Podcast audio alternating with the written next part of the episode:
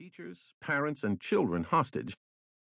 The Putin regime refused negotiations that could have ended the crisis, and on September 3, 2004, despite the absence of hostile action, special forces attacked the gymnasium of the school with flamethrowers and grenade launchers. The attack caused an inferno and the collapse of the roof of the building. For more than two hours, the Russian general in charge forbade anyone to extinguish the fire. In the end, 332 hostages were killed, including 186 children. Most had been burned alive.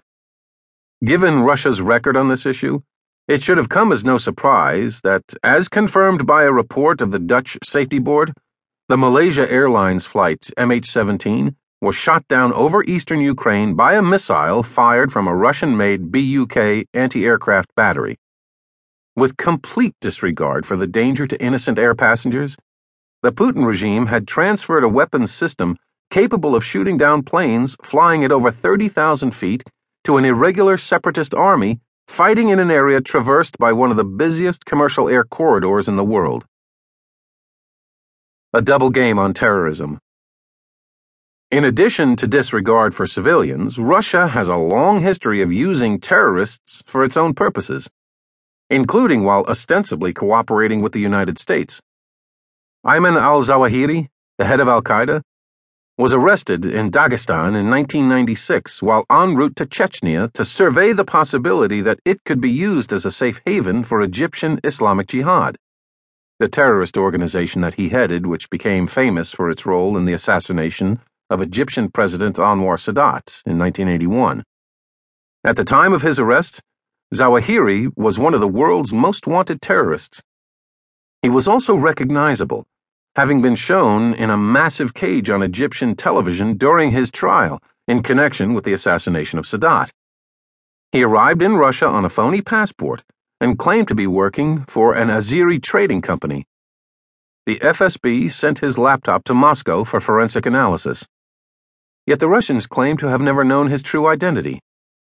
Zawahiri ended up spending six months in jail, after which he got his laptop back, spent another 10 days meeting with Islamists in Dagestan, and then left Russia for Afghanistan, where he joined Osama bin Laden and began to plan the September 11 terrorist attacks.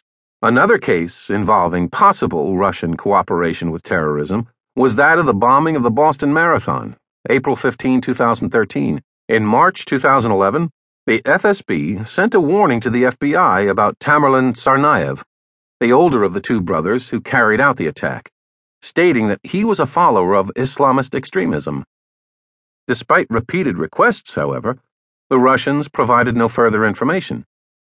In January 2012, Tsarnaev traveled to Russia on a Russian visa and spent six months in Dagestan, where two of his extremist contacts were killed in battles with Russian forces.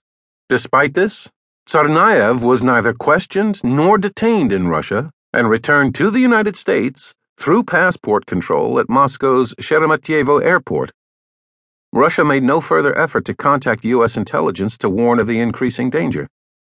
At a press conference on October 27, 2016, at the Valdai Discussion Club in Sochi, Putin suggested that this was not an accident. He said that he had personally instructed the FSB to warn the United States about Tsarnaev, but U.S. officials had told the Russians not to interfere. So he told the FSB director, Alexander Bortnikov, not to raise the issue with the United States anymore. The information from Tsarnaev's trip to Russia was never shared, and a few months later, the Tsarnaevs committed the terrorist act at the Boston Marathon.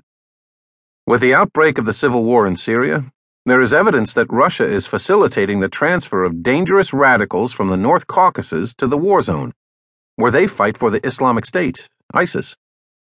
Elena Milashina, a reporter for the independent Russian newspaper Novaya Gazeta, made a study of the Dagestani village of Novosasitli, where, since 2011, nearly 1% of the total population, 22 out of 2,500 residents, has gone to Syria. This is possible because of a green corridor created by the authorities. Akiad Abdullayev, the head of the village, told Milashina that a negotiator serves as an intermediary between the militants and the FSB, which provides passports and helps.